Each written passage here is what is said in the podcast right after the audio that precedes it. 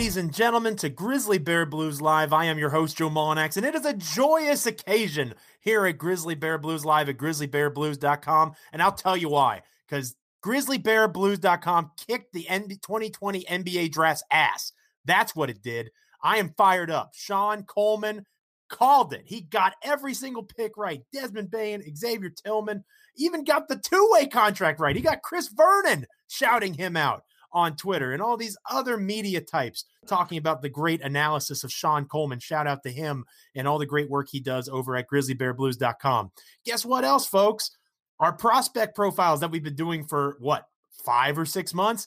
A lot of them got more views today than they did at any other point during their being live because fans from other sites who didn't have NBA draft coverage like ours came to our blog to see the breakdown of those prospects, like Justinian Jessup, who I thought was a Byzantine emperor. No, no, no, no. He's a shooting wing from Boise State. I did that breakdown. But that was one of our lead posts at grizzlybearblues.com on Thursday because of the work that our staff put in. So I am so damn proud. I know I'm coming with a lot of energy. I'm coming in hot on this episode of the show. But Parker Fleming, my co-host, my associate editor, who helped with our draft coverage in so many ways, Parker, we we we rocked it, man. I mean, I try to be humble and and you know try not to be that guy, but you know, between Sean and the love that, and I'm so excited for Sean. Like Sean deserves that so much. He's such a good dude, and he works so hard with Locked On and with our podcasts and our blogs as well. Um, it's just so cool to see the blog and Sean in particular uh, get some love today because, and I, I again, I try to not be braggadocious. Nobody covered the Memphis Grizzlies in the 2020 NBA draft like we did. Oh no, absolutely not. And yeah, big shout out to Sean and it, it's really a testament to him and his work, both with Grizzly Bear Blues and Locked On, because I mean, we we had the whole process of like pitching features in, and there's a lot of times where it's like, oh, somebody kind of already wrote something similar, but Sean never does that. He kind of just has a mind of his own when it comes to analyzing the game of basketball. And Joe, I think you you're forgetting here too. When that post initially dropped, it got on the the mothership SB Nation page. It sure did. That's true. So that was just probably the best work Sean's done, and I'm glad that he's getting the recognition he deserves. But uh, I'm for one very glad that this 2020 draft is over. I've covered it vigorously since about May or June, and I'm also just really thrilled that they ended the night with Desmond Bane, Xavier Tillman, and Killian Tillie. I mean, I'm really excited for the future of this team because those are three guys that I see on the next iteration of the Grizzlies playoff team. So I'm pumped. And McDermott from Butler. And McDermott from Butler. And we signed an Exhibit 10 contract guy, too. I, I, think Tripp's his last name. I don't want to be disrespectful. I believe he played at Pacific. He'll probably be with the Memphis Hustle. Shout out to Brandon Abraham. But it, it's just so exciting. And maybe I've been covering this team too long, but it's so exciting to be a part of a blog that covers a team that has a competent front office like that, mm-hmm. that I didn't have that at any point of my Grizzlies fandom. It was always Chris Wallace or the chaos that came during the ownership changes after Heisley. Now there's competency, there's a type, there's a culture that's being cultivated, and it's wonderful to see. I'm fired up here for this episode of GBB Live. Hopefully, you are too. Ways to get in touch with the podcast you can follow us on Twitter at GBB Live. You can follow myself on Twitter, the site manager of GBB. Joe Mullinax at Joe Mullinax. You can follow my co-host and associate editor Parker Fleming at Paca underscore Flocka, and you can follow that blog that we love so much. And I will ask that you do so because we're closing in on twelve thousand followers on Twitter at SBN Grizzlies. Uh, our guests for this show are pretty solid, especially considering where we've been with the NBA draft and where we're going with free agency. Later on in the show, I'm going to have Mark Giannotto of 92.9 FM ESPN Memphis and the Commercial Appeal in Memphis uh, to talk about free agency. He wrote a column that was a little bit down on draft night because of injury concerns with Jaren Jackson Jr. and Justice Winslow. Uh, so we'll talk to him about that. Not necessarily down on the draft, but down on the short term prospects of the Grizzlies. So we'll break all that down and we'll preview free agency for Memphis. But here, first, in this segment, uh, no disrespect to Xavier Tillman who obviously has the connection with Jaren Jackson Jr. from Michigan State. No disrespect to Killian Tillie and uh, McDermott who are on those two way contracts. All those guys have value, and I think that they're part of the A grade that I gave the Grizzlies on draft night. But the prized piece, at least in terms of trading into the first round to bring him into the fold, is Desmond Bane. And who better to talk about one of the best TCU basketballers in history than the man who runs the wonderfully named Frogs of War or Frogs O War, excuse me, the TCU blog for SB Nation, Mr. Jamie Plunkett. Follow him on Twitter at Frog Preacher, which is another tremendous handle. You guys are killing it in the Twitter handle game like GBB is killing it in the NBA draft game. Jamie, how are you doing it? Joe Parker, thank you so much for having me on. I, I am doing incredibly well it was wonderful to see Desmond Bane go to an organization like the Memphis Grizzlies, who uh, I have family in Memphis, and they were texting me last night. They're thrilled to have him be a part of Grit and Grind Nation, and obviously he got into that. Uh, he's he's buying into the culture on Twitter already. Um, it is my pleasure to be here with you guys right now. I do have a quick question about your Memphis connection because I was in an interaction when I announced you being a guest on our show uh, with a former GB Beer, uh, mister mm-hmm. Chase Lucas who uh, at Deep Fried Couch, a respected member of Grizzlies Twitter, and a respected. Uh, he's even in my background p- picture on my Twitter profile as someone who uh, I want to quote this properly. Hold on, give me a second. He compared me to what did he compare me to? Ah, gotta love this uh, process. He anyway, he compared me to there we go. I am the reverse Nate Silver on Twitter. Uh, he finds Joe, and Nate Silver being the prognosticator of political polls. Um, mm-hmm. He finds me very likable, but usually wrong. So that's the the love hate relationship that I have with Chase. Um, and that's very on par with his personality. Again, Chase worked with us here at GBB, a very dry sense of humor. But apparently, you guys have a bit of a background. So, just briefly, uh, there was a very nice picture of you guys at a Dallas Memphis game back in the day. Uh, talk mm-hmm. to me mm-hmm. about the relationship with Chase and uh, how that picture came to be. So Chase and I know each other through a mutual friend who went to high school with Chase and was my fraternity brother at TCU. Shout out to Chris Reed. Um, he introduced the two of us when I went back to Memphis with Chris for a long weekend to go to the Grizzlies Mavericks game, which Mavericks fans lovingly remember as the game where Lamar Odom got cut at halftime. Um, yes, I remember that yeah, so we're sitting there uh, in the lovely FedEx Forum, and I am watching the Mavericks just get absolutely blasted, uh, which was a thrill, total thrill. And Lamar Odom sits down on the baseline right in front of the Mavericks bench while play is happening on the opposite end of the court. Uh, and he's supposed to be down there because he's technically one of the five guys on the court at that point. And Mark Cuban is standing up behind the Mavericks bench, just screaming at this man to get up off his butt and move himself back down the court.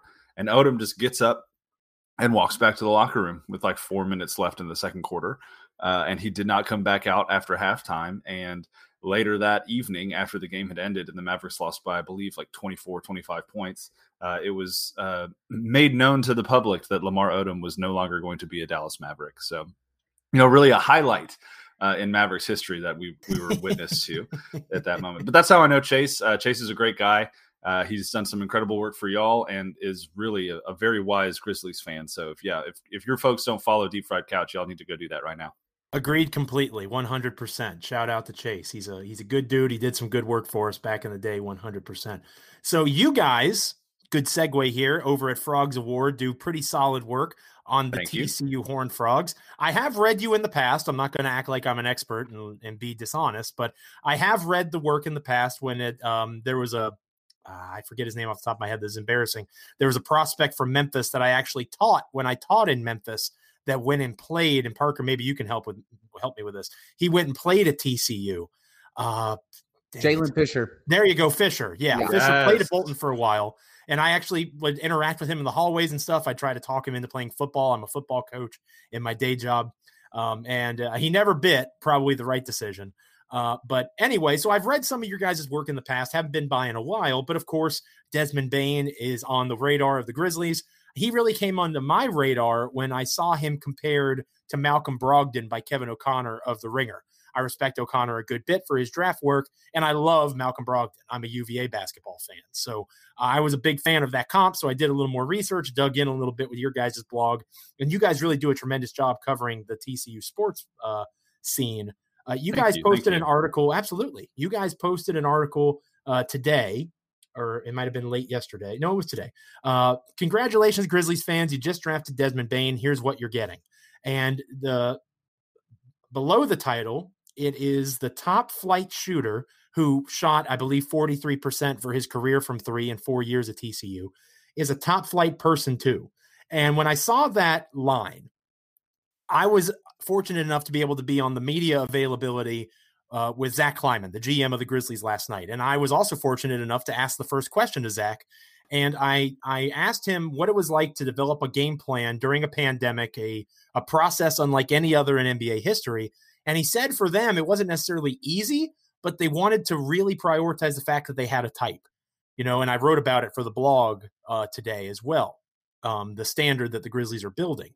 And it's a hard nosed, it's tough players, it's guys that maximize their talent, who are gym rats that are willing to be uh, hard workers towards an overall team goal. They're unselfish. And everything that I've seen about Desmond Bane, from his skill set on the court to his character off of the court, suggests that if Memphis has a type, they might have found uh, one of the best fits, if not the best fit in the entire NBA draft in Desmond Bane and arguably the most valuable pick in the NBA draft, 30th overall, because of the first round contract that comes with that selection. Absolutely. Uh, so you know, you, you talk about a hard worker. Um, all you have to do is take one look at Desmond Bane's biceps, and you understand how hard this man works. He is uh, incredibly chiseled, but beyond that, he is a phenomenal, phenomenal um, athlete. Uh, I've read all of the scouting reports that talk about how his arms are a little too short and maybe he isn't as naturally athletic as some other shooting guards that are a little bit bigger or taller than him. Um, but the reality is, is that you are not going to um, outwork Desmond Bane. It just simply will not happen.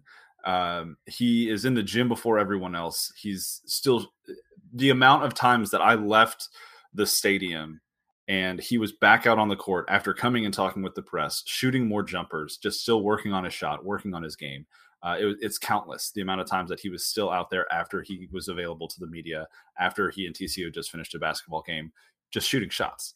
Um, the guy has the most insane work ethic that I've ever witnessed in a, in a TCU basketball player. He describes himself as blue collar. You know, he grew up in the Midwest, uh, did not have very many offers out of high school. He went to a very small high school in Indiana. TCU was his only Division One offer, um, or his only Power Five offer, mind you. Uh, he almost ended up at Miami of Ohio instead of TCU, uh, and so this man has earned everything that he has to this point. He earned his offer to TCU, and then as a freshman, he earned more playing time. As a starter through his senior year, he was, uh, or as a starter from sophomore through senior year, he just consistently, time and time again, stepped up and stepped up and stepped up, and he has been the backbone of TCU basketball for the last four years.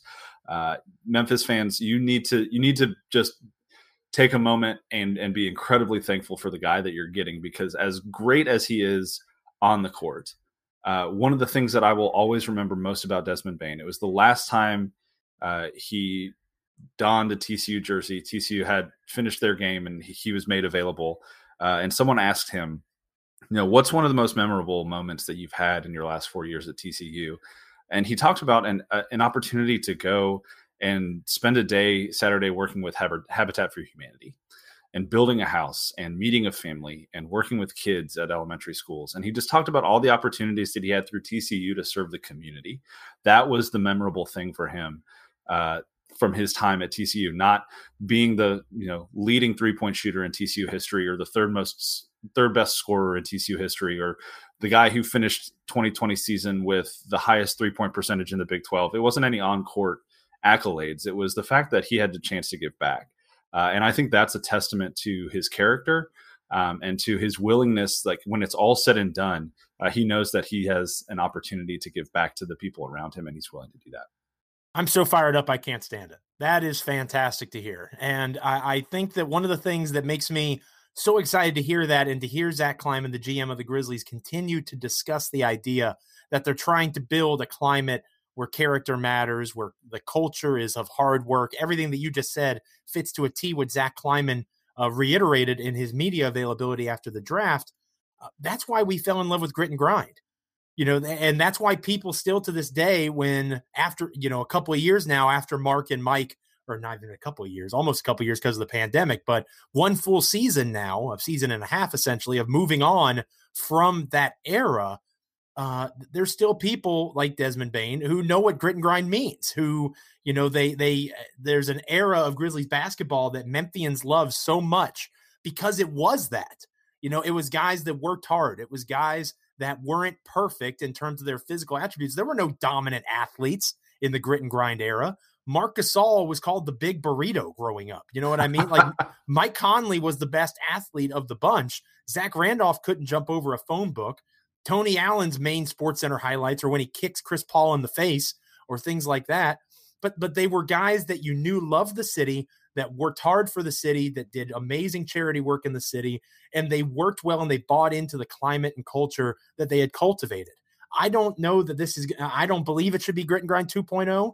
Grit and Grind is one of the most amazing things I've experienced in my life in sports, especially considering it was a professional sports team that it happened at. I never saw that or seen that or felt that uh, with a professional sports team. College is a little bit different. Uh, but pro sports, I've never felt that in my life as a child, as an adult, whatever and I don't know that I'll feel it again. Um, but it's nice to know that they're prioritizing good people that have done everything in their power to maximize what they have in terms of their talent, because those are the folks instead of prioritizing higher ceiling guys like Desmond Bane may never be a superstar. He probably won't be. But Desmond Bane could very well, between his pick and roll play, and Parker will talk to you more about his on the court stuff here in a moment. But between his on the court play, between the way that he carries himself off of it. It sounds like, you know, if we're trying to build a core of guys around Ja Morant and Jaren Jackson Jr. that the city can be proud of, both as basketball players and as people that represent the city, Desmond Bane definitely seems to fit the mold there. Absolutely. Absolutely. You're not going to have to worry about Desmond Bane when there's not a game. You're not going to have to worry about his work ethic. You're not going to have to worry about a lot of these things that other teams are going to be asking questions about about their first round draft picks because those questions get asked every year. You don't have to put you can put those worries to bed with Desmond Bane. Yeah, one thing I'm just really intrigued with uh, Desmond Bane, and I'm, I'm sure you can uh, allude to this for us covering him for the past four years, is I'm really intrigued with how he leverages his uh, shooting with his playmaking because I, I, read a lot of places that he was probably the best passer in the draft behind LaMelo Ball. And I'm very interested to see like what that does for the Grizzlies as far as getting open looks for Ja Morant to serve more as a cutter and to be able to generate looks catching the defense in disarray or allowing opportunities for Tyus Jones to relocate and shoot or a catch and shoot from three, as he was one of the better spot up shooters in the NBA last year. Um, obviously, the big thing that's going to be profiled with uh, Bane like is like his grit and grind mindset and his three point shooting. But are there any other skill sets that we're missing with Bane that we should be aware of, whether it's offense or defense? You know, I think uh, I think you you named it. His passing ability has really been overlooked, uh, and understandably so, because of how proficient he is at shooting the three. Um, it's not often that you have a guy who attempts more than 600 threes in a in a college career and shoots them at a 43% clip like Bane has. Um, and so that's definitely going to be one of the things that stands out the most. But I think with Bane, one of the things that Memphis fans are going to really appreciate early on is that his basketball IQ is off the charts. He understands how his presence uh, can create chaos and opportunity. Um, so when he was the primary ball scorer for TCU in the last two seasons, we saw that in a variety of ways with pick and roll, uh, with the big man um, Kevin Samuel, uh, with his ability to distribute, to drive, and, and get the ball out to wing shooters and that kind of stuff. But I want to point to the 2017 2018 TCU season when he shot his best from three point range at almost a little over 46% from three. Um, and he was still dishing out the ball incredibly well as a sophomore because you had other guys on that team who were the focal point of the offense. And Bane still understood that where he was on the court created opportunity for his teammates. And so he understands spacing, he understands um, rotating well on defense. He understands uh, how he can be a presence and a positive impact even when the ball isn't in his hands. And when you're coming into a situation like Memphis, where, like you said, you've got Ja Morant, you've got Jaren Jackson Jr., uh, you've got some guys who really need the ball in their hands more. Bane is going to be capable of having an impact on the court, even if the ball isn't always flowing through him. And that's why I think he's going to be such a tremendous fit in Memphis. He's going to understand how to do that right away, and he's going to be able to step in and make an impact pretty much immediately because of that. Right. And from covering the Grizzlies this year or this past season, uh, literally almost one in every three questions I asked Coach Jenkins, he alluded to the the importance of having five playmakers on the floor at all time or having as many playmakers on the floor at all, at all times. And Bane fits that for me. And I'm just really intrigued to see how he works either as a starter, like Joe alluded to earlier in the show, or before we started recording, or off the bench. I mean, the Grizzlies had one of the most efficient bench units, you know, with Tyus Jones operating the pick and roll and just setting everyone up. Grayson Allen uh, popped in the bubble uh, as a three point shooter. De'Anthony Melton, I would kind of maybe put it this way. And Joe, you could probably tell me yes or no, but Melton is like a smaller Bane without shooting. Like his intangibles are insane. And he's just kind of a defensive menace. And then you have Brandon Clarke, who, like Bane, fell in the draft to Memphis because teams were scared off by his age and his negative wingspan. But I, am just really intrigued with how Bane fits here. And uh, if you had to give like a ceiling for Bane, I mean, everybody, I mean, Joe just kind of said Malcolm Brogdon.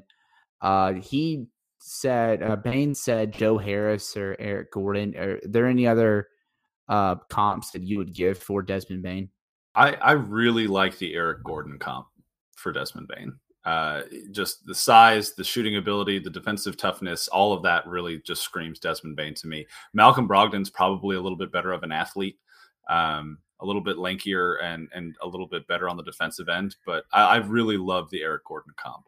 Um, frankly, I wouldn't be surprised uh, watching. I've I've watched a significant amount of Memphis basketball, just you know, by proxy, being a Mavericks fan and being in the Southwest Division with you guys. Um, I I would say that he's a out of the gate, he's probably going to push Dillon Brooks for significant playing time. Um, I think they both kind of fit into the Grizzlies' offense and defense the same way.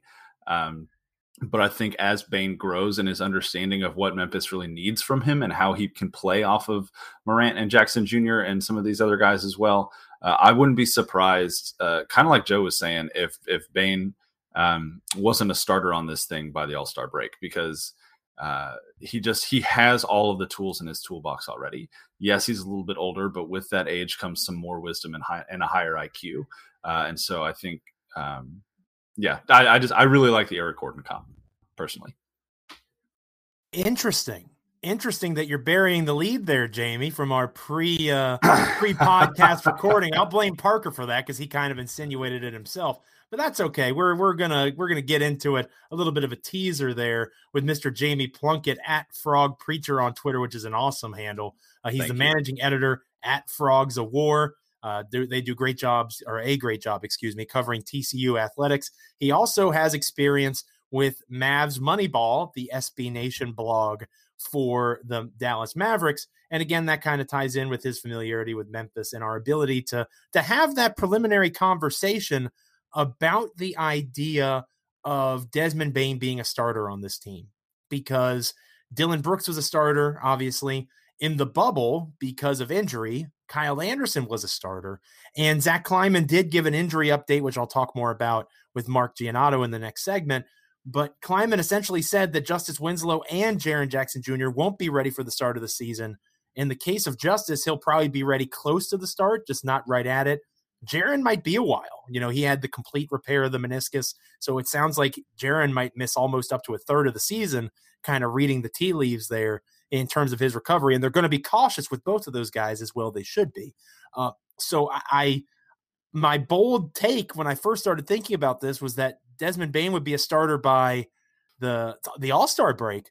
But when you look at this team and you see that Justice Winslow is probably not going to start, even if Dillon Brooks remains a starter to begin the season, would you rather have Desmond Bane and his 43% career three-point shooting and his play his play on the perimeter in the pick and roll? Would you rather have that?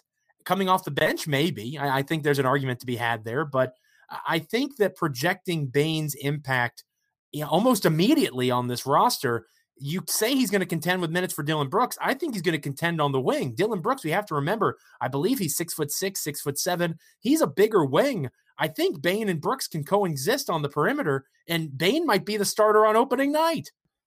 Uh, you know, it's fairly possible. I think Brooks and, and Bane are pretty much the same height. Bane is six six as well.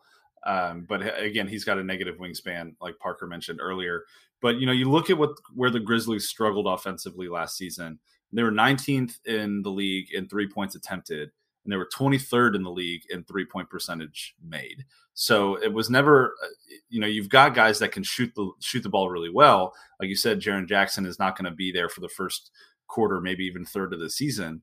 Uh, that is somewhere where Bane can absolutely come in and make an immediate impact. And you know, like you said, Joe, if that's where uh, he has a, a possibility of, of getting into the starting five and really making an impact that way. Or if you want him as your sixth man to really kind of give an offensive boost to that second unit, um, he's going to be able to come in and at least, at the very, very least, make an impact shooting the three right out of the gate.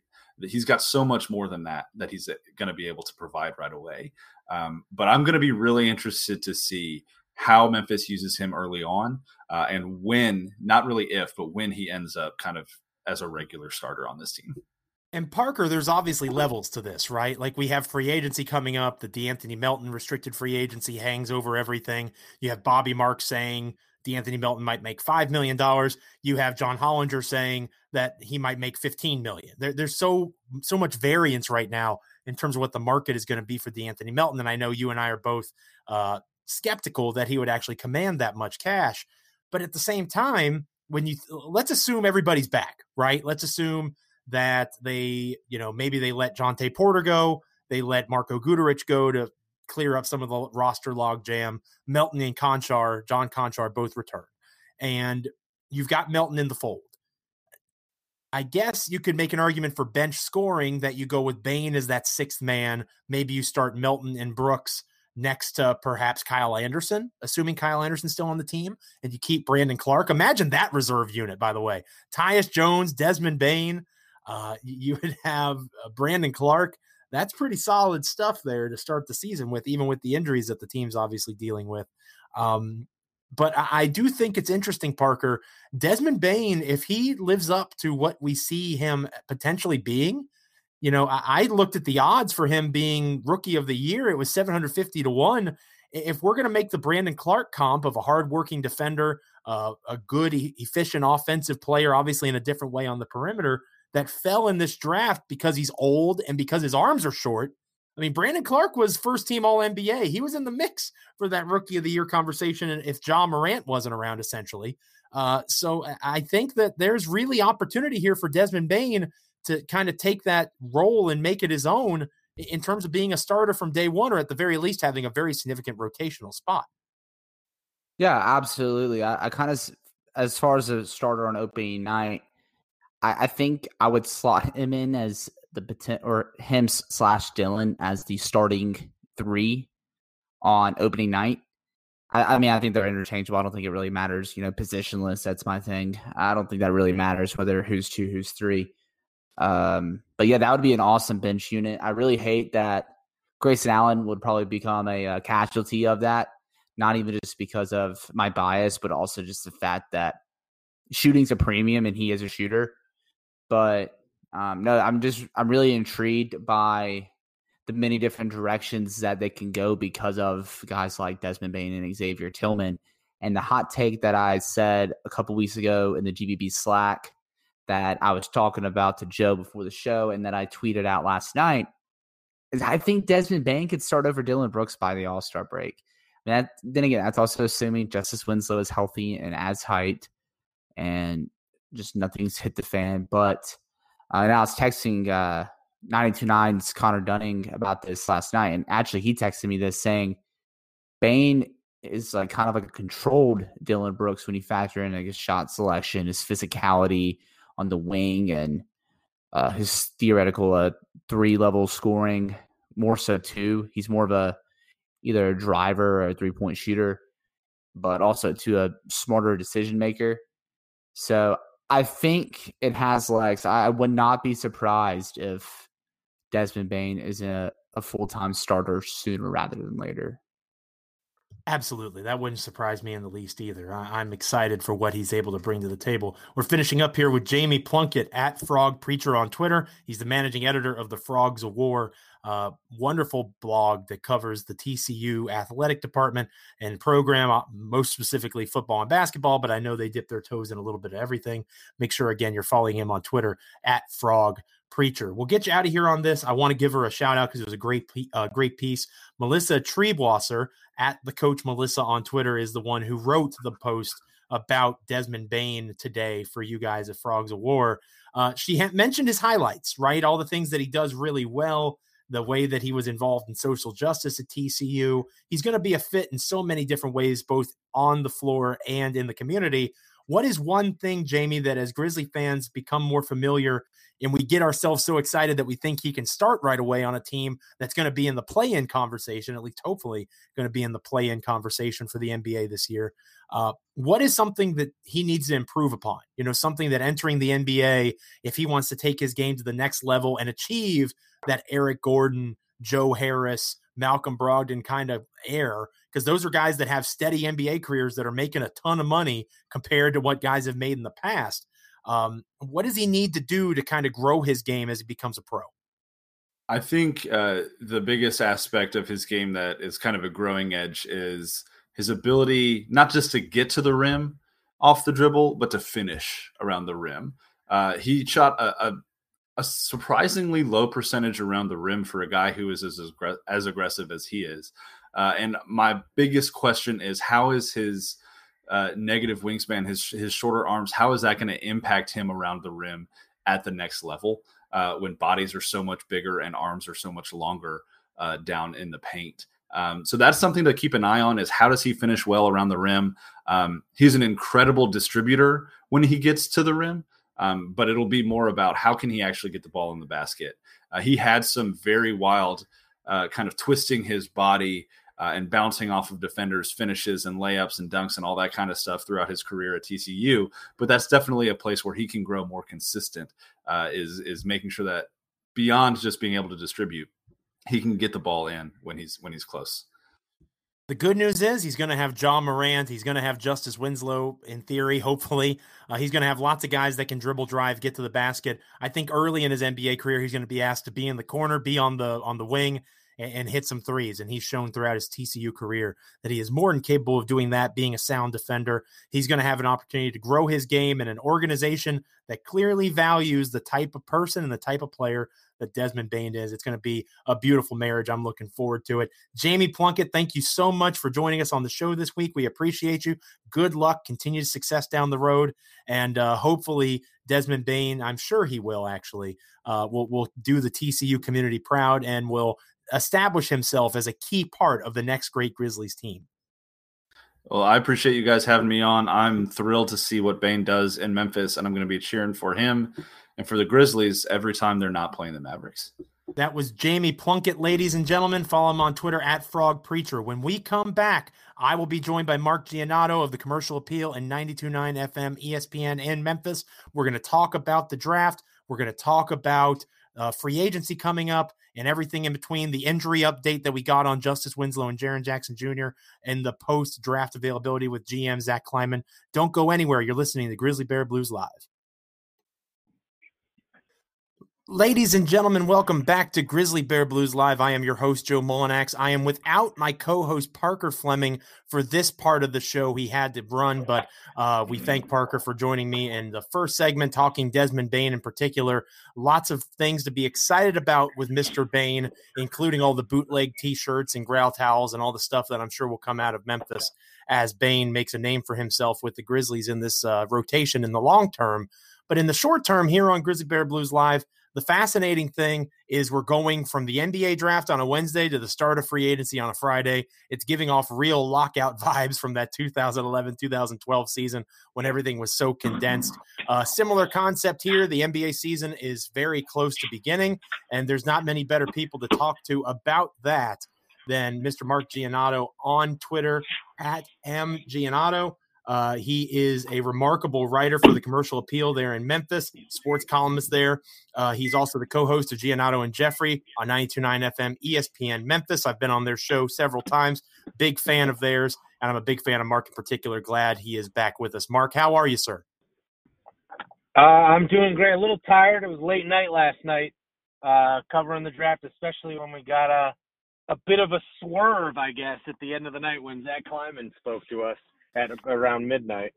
Absolutely. I was fortunate enough to be on that call, and, and obviously you were too. And we'll talk more about that here in a moment. It was a late night. Uh, I know you, like me, are from the uh, the DMV area. I'm from Virginia. Um, you, you obviously from that region too, uh, coming to Memphis mm-hmm. from uh, the District of Columbia, Maryland, Virginia uh, nook that I'm around and I'm on the East Coast, and it was about 2 a.m., 2:30 when I made it to bed after the writing and all that stuff. So it was uh, it was a late night for me too. But it's it's a blessing, as I've said in the past, to be able to do this again. One of the silver linings of COVID is uh, you can you can cover the team regardless of where you are, which is definitely nice uh, in terms of media availability. Desmond Bane was the pick at 30 overall. Memphis trades away two future seconds to get that deal done. At least we believe so. As of this recording, we are still not quite sure what exactly is going to be that deal that has been finalized yet. There's been rumors of Enes Kanter and fitting in the traded player exceptions. You know, there's all sorts of different ways this can play out. It might break as we're recording this. Uh, but Desmond Bane, it, he will eventually be a member of the Memphis Grizzlies. That was the first major move of draft night. Uh, Zach Kleiman said in his media availability that they have a type, and Bane definitely checks all of those boxes. So, what's your initial takeaways uh, after almost 24 hours of, of Desmond Bane being one of the newest Grizzlies? Well, one, I think I've just decided to call him Bane. I'm not going to call him Desmond Bane or Desmond. I'm just going to call him Bane because uh, it just sounds very intimidating and cool. Um, but no, I, I think that we have a type comment was was great because you you look at Desmond Bane. It seems like when you look at we have a type. What I like about this front office the Grizzlies have now with Zach Kleiman and company is they seem to value production over measurables, and I just think that's a great way to go about it. Like you know, you know, and it seemed like the previous front office was almost like the opposite. They valued talent and measurables over necessarily production. And so what you see, what you saw with Desmond Bane is this is just a very productive college player consistently over the course of his entire college career. He's a guy who shot over 40% from three point range three years in a row, I believe, or maybe all four years of college. And that's what this roster needs. It needs more shooters and you need, and you need more I guess options to swing and you know to take swings at in terms of finding guys who you can sur- who can surround Ja Morant and Jaren Jackson Jr. Uh, moving forward. And here's a guy whose skill set really seems to fit with what Ja Morant does best.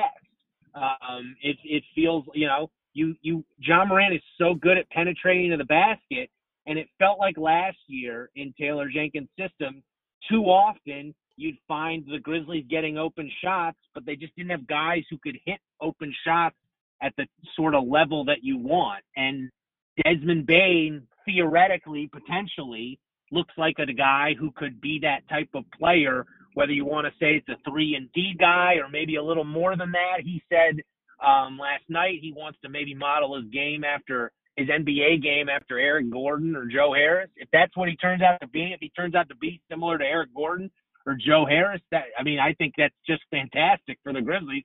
That's kind of exactly what they're looking for um, with Ja Jaren already in the fold. Kevin O'Connor of The Ringer compared him to Malcolm Brogdon. And I know you're familiar with mm-hmm. UVA and, and the way that Brogdon played. Yeah. Uh, that would be awesome too. You know, those are all guys – that really kind of fit in. Again, they have a type, that idea, and they specifically said it last night. Uh, Kleiman did, which was really refreshing to hear. They have a plan, you know, even more than having a type, yeah. having a plan is good to hear. And last week on the show, we had Chris Harrington of the Daily Memphian on, and we talked with him about something that he and I both kind of resonated on, and I know you have too. You know, the idea of this season moving forward, and this will tie in with our next conversation about the injury update. Uh, the conversation moving forward needs to be on the next great Grizzlies team.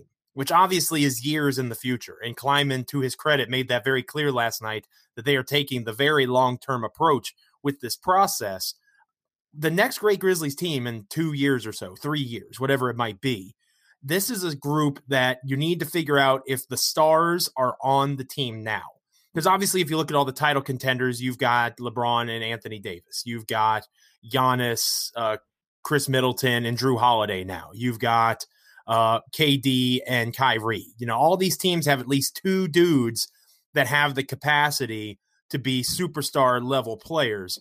You need to figure out if those guys are already on your roster if you're the Memphis Grizzlies. Because if Ja Morant and Jaren Jackson Jr. can be those dudes, you have greater flexibility in terms of trades in the future with all the assets you've acquired. If Ja is one, but Jaren is not, or vice versa, which seems the most unlikely scenario, uh, I doubt that Jaren would be the superstar and Ja wouldn't.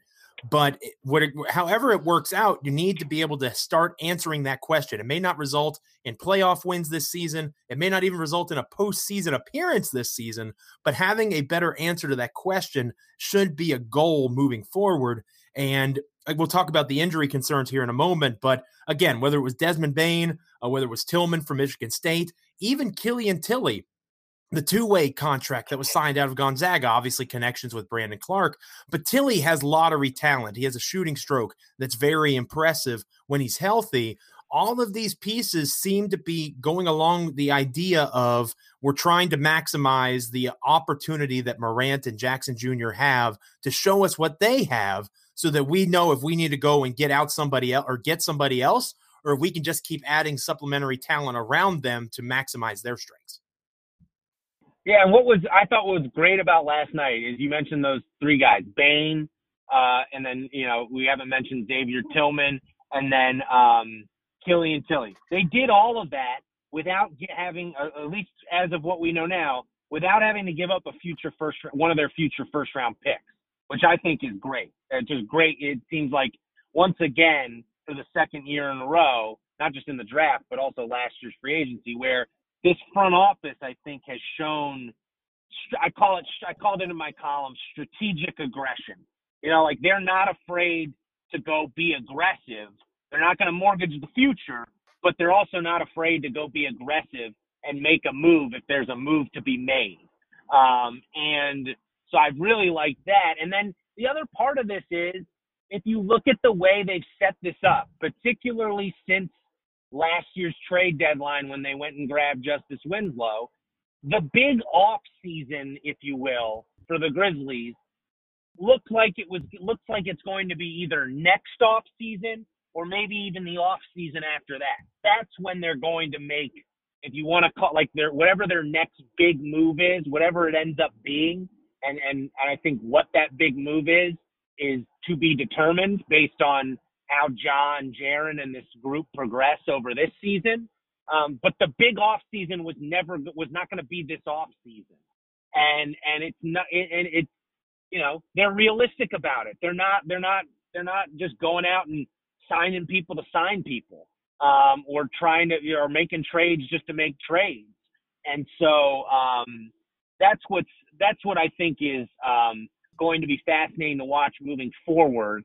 Um, because you mentioned they do have a lot of assets that they can potentially move once they figure out exactly what they want to do um, as that big move. Because I just feel I, I don't know if you agree with me, Joe, or not, but like it just feels like whether it's that Gorgui Dieng expiring contract, the, the the Warriors and Utah Jazz first round picks that they have in future years, um, whether it's you know, whether it's when Jonas and Kyle Anderson come off the books, it feels like there is they've got there's going to be some sort of major move at some point. My gut tells me it's going to be via trade more so than a free agency signing, but it's also a major move that is at least in my mind a year off at at best maybe this year's trade deadline, but more than likely it happens next off season or even the off season after that. And there doesn't have to be a rush with that, right? It doesn't have to yeah. be a rush because you have your two best players. Again, if we're subscribing to that theory that your two best players are Ja Morant and Jaren Jackson Jr., which I'd say at this point is a logical one, that means that you're looking at a team that your two best players are 21 years old. Like they just recently, mm. I think one of them, I don't remember which one, it might have been Jaren, turned 21 in September. Like just recently, they're able to start drinking legally, and now we're we're looking at them being the best players on the team. You're not going to contend for a championship. You're not going to if that is your circumstance, and that's quite all right. Competing for the play-in is a wonderful goal. Excuse me, wonderful goal for this team as they are constructed. And, and I agree with you. You know, at over at GBB, uh, in the comments, we've had people saying that they should go and make this roster as good as they can. You want to show Jaren and Ja that you're committed to winning. I think with their actions, what they're showing is we believe that you two will eventually be the ones that we have to pay, right? in, in a small market, if you're committing long term to those two guys and super maxes like Giannis is probably about to sign with Milwaukee and and that sort of stuff in the and down the road, in this market, you have to be smart with where you're putting your money otherwise. And I think that mm-hmm. they're buying themselves time so that they can put themselves in a position to when they have to pay Ja, when they have to pay Jaren, which, oh, by the way, is only two years from now. Jaren's already halfway through his rookie deal. You're you're now better prepared to take on that growing number in terms of your cap space and you still have the assets to add talent around them so you're showing that you're committed to them being competitive now but you're not selling the farm before they're ready to take that uh, mantle from the Golden States. And, uh, and that's obviously aside from Klay Thompson, terrible news on his injury. But Golden State will still be in the playoff mix. Obviously, the Lakers and the Clippers. You've got the Nuggets that are still relevant. There's going to be teams that are better than them no matter what they do this offseason. And they can kind of sit and wait and make sure that their ducks are in a row before they make any groundbreaking moves that are going to compromise future flexibility. We're talking with Mark Giannotto here. Again, he's a sports columnist over at the uh, Commercial Appeal in Memphis. He's also the co host of the Giannotto and Jeffrey Show on 92.9 FM ESPN Memphis. Uh, follow him on Twitter if you don't already do so at M Giannotto. That's G I A N N O T T O. Uh, Mark, you wrote a column about the draft last night, and it was filled with similar things that I talked about in my blog post um, the the type that the Grizzlies have and the success that they had in this draft. You know, disrespect no disrespect to Xavier Tillman. We'll talk more about him as time goes on. They don't need him right now, but he seems to be a good fit as a facilitator, as a rebounder. He makes sense next to Jaren, just like he did at Michigan State. Similar concept with Desmond Bane and Ja. Those two playing together. You know, I think my bold prediction going into the season is Desmond Bane's going to be the starting two guard for this team by the time the mm. All Star break rolls around. I think that's a very realistic possibility because that puts Dillon in a role that's ideal for him as a scoring wing off the bench. Dillon firing up shots against reserves is a lot more attractive than taking shots away from Jaren and Ja. So that's going to be a bold prediction that I'm playing with. Um, but you you mentioned in your column that the reports that again credit to Chris Harrington that Chris asked for during that media availability and the fact that the season is starting sooner than people anticipated originally Jaren Jackson Jr. is not going to be ready for the start of the season. Season, and he made it sound like Zach Kleiman did. He may not be ready until you know mid January or so. It might be a month into the season until we see Jaren. Justice isn't going to be ready for the start of the season. We'll see Justice on the floor before we see Jaren. It seems. But those two injuries, you said, and the way I, I want to use your words here, um, or at least the words of the person who put in the title, until the clock struck midnight. So the yeah. The the results of the draft put a damper on it, according to your column, and it was a good read. I highly recommend it. Um, it, it, put a damper on the night enough for you that it made like was it a snap back to reality or was it like for me i kind of took it on the opposite way. That again we were talking a moment ago about how they're not rushing this right? And and Kleiman said that multiple times. This will not be rushed. Uh, they are being very cautious especially in a very unique season ahead uh, a 72 game season where there's likely not going to be very many fans, if any at all, given how COVID is ravaging the country right now. Um, I was kind of reassured that they're not going to try to get these guys back on the court. Uh, you took the opposite approach, but I think your point is a fair one in that the the overachieving team that we saw kind of get exposed in the bubble, it's more likely that we see that group with a slow start than perhaps the fast start that folks were hoping for coming out of an overachieving overall season. Yeah, here, here's how I would phrase it: is long term. Ultimately, as long as as long, as especially Jaren, as long as Jaren long term is healthy and gets back to the the player we saw at the beginning of the bubble, the player who emerged over the course of 65 games last season. Long term, th- th- this injury news is not that big of a deal because, like we've already talked about, this team is gearing up for two, three years from now, not this year. Where where it's a little concerning for me is so if you one if you look at when you look at the if we if we assume and it, and that Kleiman said this last night, they are going to be very cautious with and with Jaren, especially it seems like, and they they were um, last year when he or his rookie year when he suffered that foot injury too.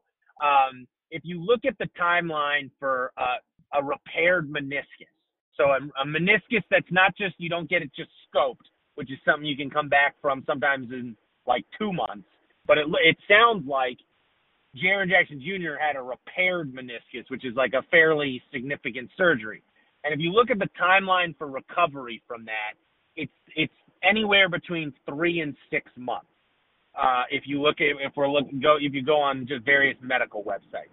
Um, let's say, given what we know about the Grizzlies, given what Zach Kleiman said last night, let's say it's six months.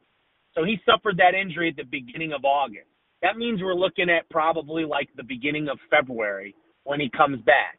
Um, and with the condensed schedule, that's like a third of the season, probably, or something like that. And then, frankly, if he's coming back from a major knee injury, I, my guess is it probably takes him a month, maybe up till the All Star break at the beginning of March, to really get his legs under him again, um, and and sort of get in a groove again. And then you add in the Justice Winslow part, um, where he's not going to be available for the beginning of the season. Although it sounds like it could, hopefully, it'll be you know a couple weeks into the season he'll be back. But if you take those two guys together, I mean, one Justice Winslow is essentially it's like a try an audition season for him to see if he is a a player that you can uh, count on who fits long term with this roster um, because he's got a team option on his contract after this year. And and frankly, you traded away a you know a decent amount of assets to go grab him at the trading deadline. And then you add on that Jaren, let's assume it's beginning of February that he doesn't come back. That's like that's a that's a significant portion of the season where you are not going to see Ja, Jaren, and Justice Winslow play together. And as we were talking about, like part of what this season is about, like take out the fact that like I think it it sounds a lot more daunting to complete compete for a playoff spot with given the news of last night than it did say Tuesday or Wednesday, Tuesday or Wednesday morning. But if we're trying to evaluate, you know, is Jaren Jackson Jr. the number two guy? You know, does Justice Winslow fit? Like you you it's just less of a sample size now to figure that out next year because that is like and frankly that is what next season is about is is gaining more you got some evidence last year that what you're on to something here you know given how well this team played and how how much they overachieved you're looking for more evidence so that it can formulate what you decide to do when you try if you want to try to make a major move next off season or or what have you. And so my concern is just that, you know, if it ends up that Jaren Jackson Jr. returns by February and ultimately he comes out of the All Star break at the beginning of March and he looks like Jaren again, and you get from March till May with Ja, Jaren, and Justice all playing together with the rest of this young nucleus, then I think you're it's fine. It's not it, you know ultimately even if you end up missing the playoffs or the play in, because they missed a, a decent chunk of the beginning of the season. So be it. That feels like enough of an evaluation time, March to May, to kind of help you formulate some of your decisions. But like, you know, who's to say there's not going to be setbacks? Who's to say there's not, you know, it's all going to work out perfectly? Ultimately, you've got J- Justice Winslow, whose track record suggests he's an injury-prone player. Let's be honest. Um, and then Jaren Jackson Jr., who um, now this is a second injury in two years that he's dealing with. And again, I'm not ready to label him injury prone or anything, but you know, let's see how he, you know, hopefully he comes back and he's able to continue the momentum he built. But I, I don't think, I, hopefully my comment didn't come off as it's the end of the world. I do think it means it, it takes a little bit of luster off of this season. Um, and you you do want to see them like I wanted to see a repeat of last season where they surprised everyone and compete for the play in and try to and get in the play in and maybe they still can. I don't know, but um, it just it, it was more like everything was going so perfectly last night. Whether it was with the Tigers players and James Wiseman and Precious Achiuwa and Penny Hardaway, or when it came to the Grizzlies, we all kind of were wondering, are they going to trade up and get into the first round? And they did, and they went and grabbed Desmond Bane, and and you just felt really good about the night. And then that injury news kind of just it, it didn't ruin the night, but it just you know it was kind of like you put it back to reality a little bit. Um, and so it it probably hit a little harder just because how well things had gone for the previous four hours. It was a good night. It was a good night, but again, uh, I guess we can yeah. blame Chris Harrington for that, bringing it up. But we rarely get that access, as you know, to to ask those kinds yeah. of questions to Zach Kleiman. Uh, so I understand completely why he did it. He was doing his job as a journalist, and, and that, that was important information to have for sure.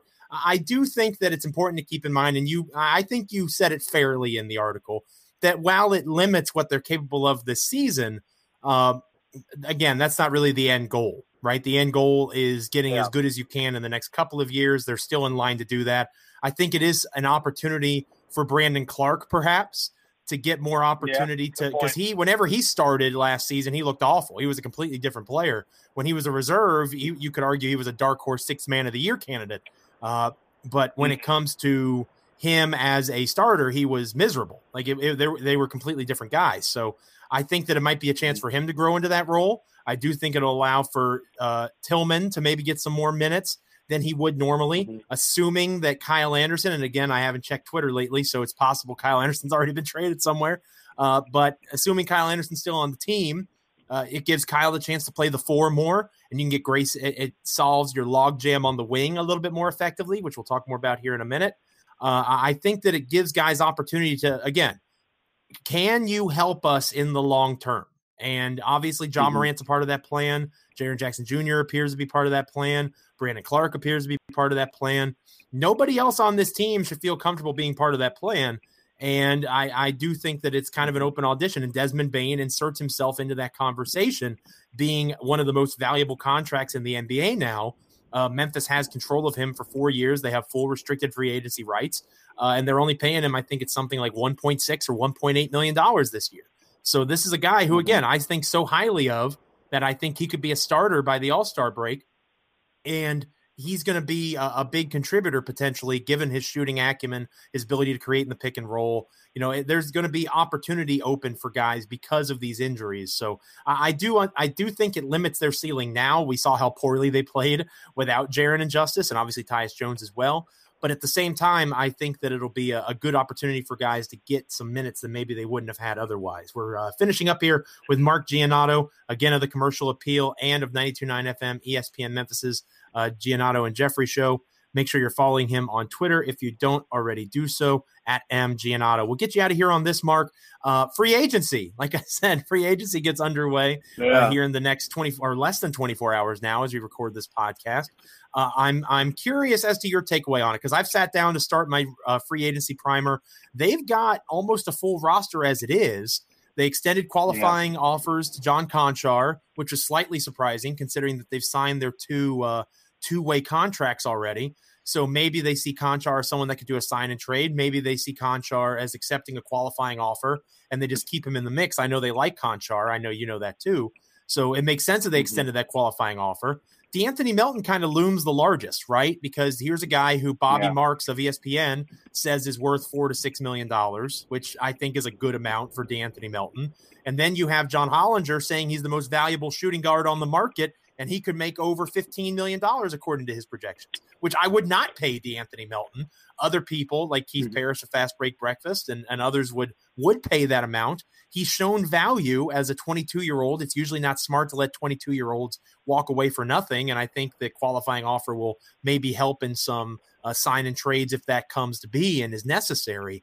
But uh, those are obviously the largest shoes to drop because while Memphis, I think, will be active in terms of the trade market if it presents itself, I also don't think they're going to go out seeking. They're going to let things kind of fall into their lap.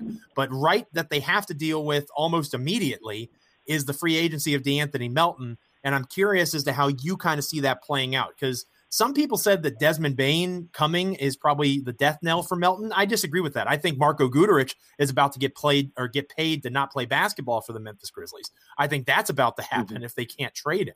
Uh, but I, I, don't necessarily see it being the end for Melton. Jontay Porter and his team option and Marko Guduric seem the most likely way to clear up the roster issues in my mind. Mm-hmm. But j- how do you kind of see that playing out, starting with Melton's free agency? It's hard for me to see them letting him walk for nothing. Yeah, I don't think it's the death knell for De'Anthony Melton. What I think it is is the death knell for any scenario where like the Grizzlies pay more than like the mid-level exception for him. Like if it's getting into the if it's get we're getting into the 10 million and above range at this point, I personally think you you'll start to see you'll see the Grizzlies explore sign and trade. You know, kind of like what with ha- what happened with Delon Wright a year ago a little bit. Like it just it's too rich for your you know ultimately it's too rich for your blood. He's a non you know ultimately a non-shooting combo guard who does a lot of things and probably you know more valuable than Delon Wright because of his age and because of how he rebounds and all those little things that Mr. Do Everything, as as Brevin Knight says. Um, and I think I think you're right. In the four to six million dollar range, sign me up uh, definitely at seven days a week for De'Anthony Melton. And even if we get up to that nine million range, like the mid level exception range, I think you have to consider it because he showed so many flashes of promise last year as a guy who, and because I always think about it like this, like we're talking about how these teams look in the future and how they, you know, what what a what a what a Western Conference contender Memphis Grizzlies team looks like, whenever that is, two, three, four years down the line. Um, I always think of it: is this guy in my top eight in a playoff series? And De'Anthony Melton showed me last year that I can foresee him being a, in certainly in the top eight of my rotation for a playoff series two, three, four years down the line. So there's there's certainly some value, but I do think what happened last night in the draft, you don't have to have him. Um, you don't, especially if you're going to have to overpay him, because you mentioned earlier the Grizzlies are going to have to start thinking about how is this roster going to look like when we don't have John Jaren on rookie contracts, when they're both on probably max deals like what is the best way to spend our money two, three years from now. And you don't want to get locked into a contract where De'Anthony Melton is getting paid, you know, 13, 14, 15 million dollars three years from now, I don't think. And so um, it's going to be an interesting tightrope to see what sort of offer, what's what what teams end up offering De'Anthony Melton if another team decides he's worth twelve million dollars a year, for instance like personally, I don't know if if I'm the Grizzlies, I don't know if I match that. Um, I think I try to negotiate a sign and trade, get some more assets, and and hope that you know Desmond Bane works out. Um, and so um, it, he's kind of he's kind of the fulcrum. It feels like for for this off season. If ultimately you bring back De'Anthony Melton, I don't really know how many more moves the Grizzlies have to make. You know, you mentioned you know Guduric, maybe you get rid of Guduric and re-sign Anthony Tolliver or some veteran minimum, you know, some other veteran like that to add to the locker room. But like, you know, to me, it it all comes down to what ultimately what is the market for De'Anthony Melton, and what do the Grizzlies decide is an appropriate market for them for De'Anthony Melton. If they don't pick up Jontay Porter's team option, which to me seems likely at this point with the arrival of Tillman, and if they cut Marko Guduric, which I anticipate them doing. That will put them at 14 filled or whatever. Right, yeah, exactly. Just get rid of him and he's not on the roster anymore. Probably have to pay him to not play basketball for the Grizzlies. Uh, that will put them at 14 players on the roster. And they've already signed their two two-way guys, McDermott mm-hmm. and mm-hmm. who could be Duncan Robinson, and that would be fantastic. Uh, and Killian Tillie, who we talked about earlier as a good value pick. And again, shout out to Sean Coleman for nailing the Grizzlies draft for us at GBB. Yeah. Uh, all all three of those guys were in his prediction piece a few weeks ago, and as targets of Memphis. And sure enough, they're Memphis Grizzlies. Um, so shout out to Sean. I I think that that frees them up to have one more guy that they could potentially add, and they'll have a little bit of money with uh, with the mid level exception more than likely to bring that uh, mm-hmm. maybe a third point guard. Uh, that would be nice to have. We yeah. saw that if Tyus goes down, you, you, could use one of those in the bubble for sure. So, or you could have used one of those in the bubble for sure. So maybe they get one of those vet minimum guys that's a backup point guard to help mentor Ja a little bit and Tyus as well, because we got to remember Tyus is young. Uh, he's on his next deal, but he's a younger player still. Uh, so I, I, think that that'll and it'll be a relatively quiet offseason in terms of free agency. Uh, they could have something up their sleeve. Maybe that 15th uh, pick or that 15th roster spot gets filled by the Boston trade eventually, which I just double checked. Nothing has happened on that front as of yet. Um, that's possible too. But I, I, think, in my opinion, the most likely scenario is Guduric and Porter are gone. They bring back both Melton and Konchar.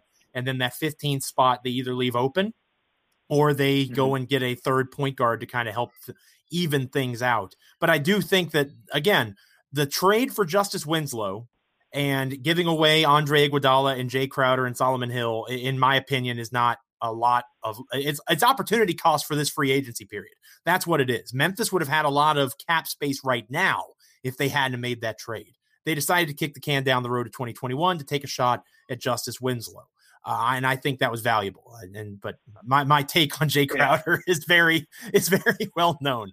Um, well, I do think there's some value in adding like you know not like having like ha- having adding some sort of even if he's not going to really play very much, whether it's like Tolliver or a point guard who's of that sort of status in sort of stature and like ultimately it's a really young locker room, and I do think there is some benefit to just to signing someone who, who a good locker room guy, if you will.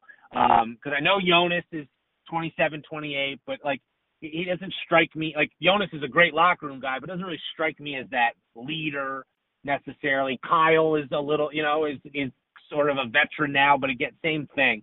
Like they need like it would be nice to have whether you know whether it's a whether it's the Jae Crowder Solomon Hill type who in the locker room again for like a veteran minimum. You know, just to have that guy because you have such a young group.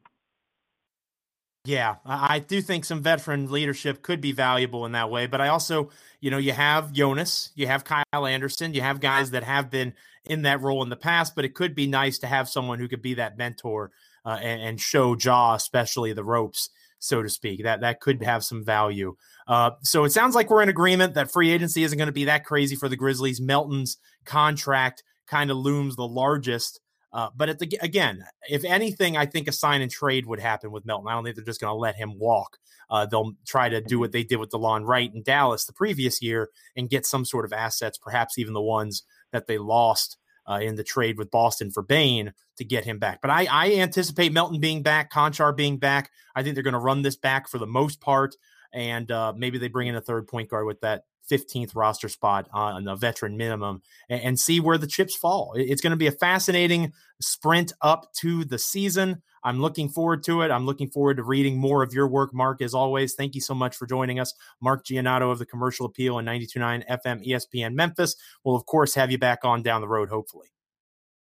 Yeah, thanks for having me on, Joe. It was, it was fun. Absolutely. Thank you, Mark. So for Mark, for Parker, thanks everybody for joining us wherever you're checking out Grizzly Bear Blues live. Make sure you're subscribing on Stitcher, on Spotify, on iHeart, on Google Podcasts, Apple Podcasts. However you want to get a podcast, you can get not just GBB Live, but 3 and D, the core 4, the starting 5, our entire podcast network over at GBB. Thank you so much. We'll be back next week, probably with some free agency movement to talk about. Until then, grind forth, Grizz Nation. This is Grizzly Bear Blues Live.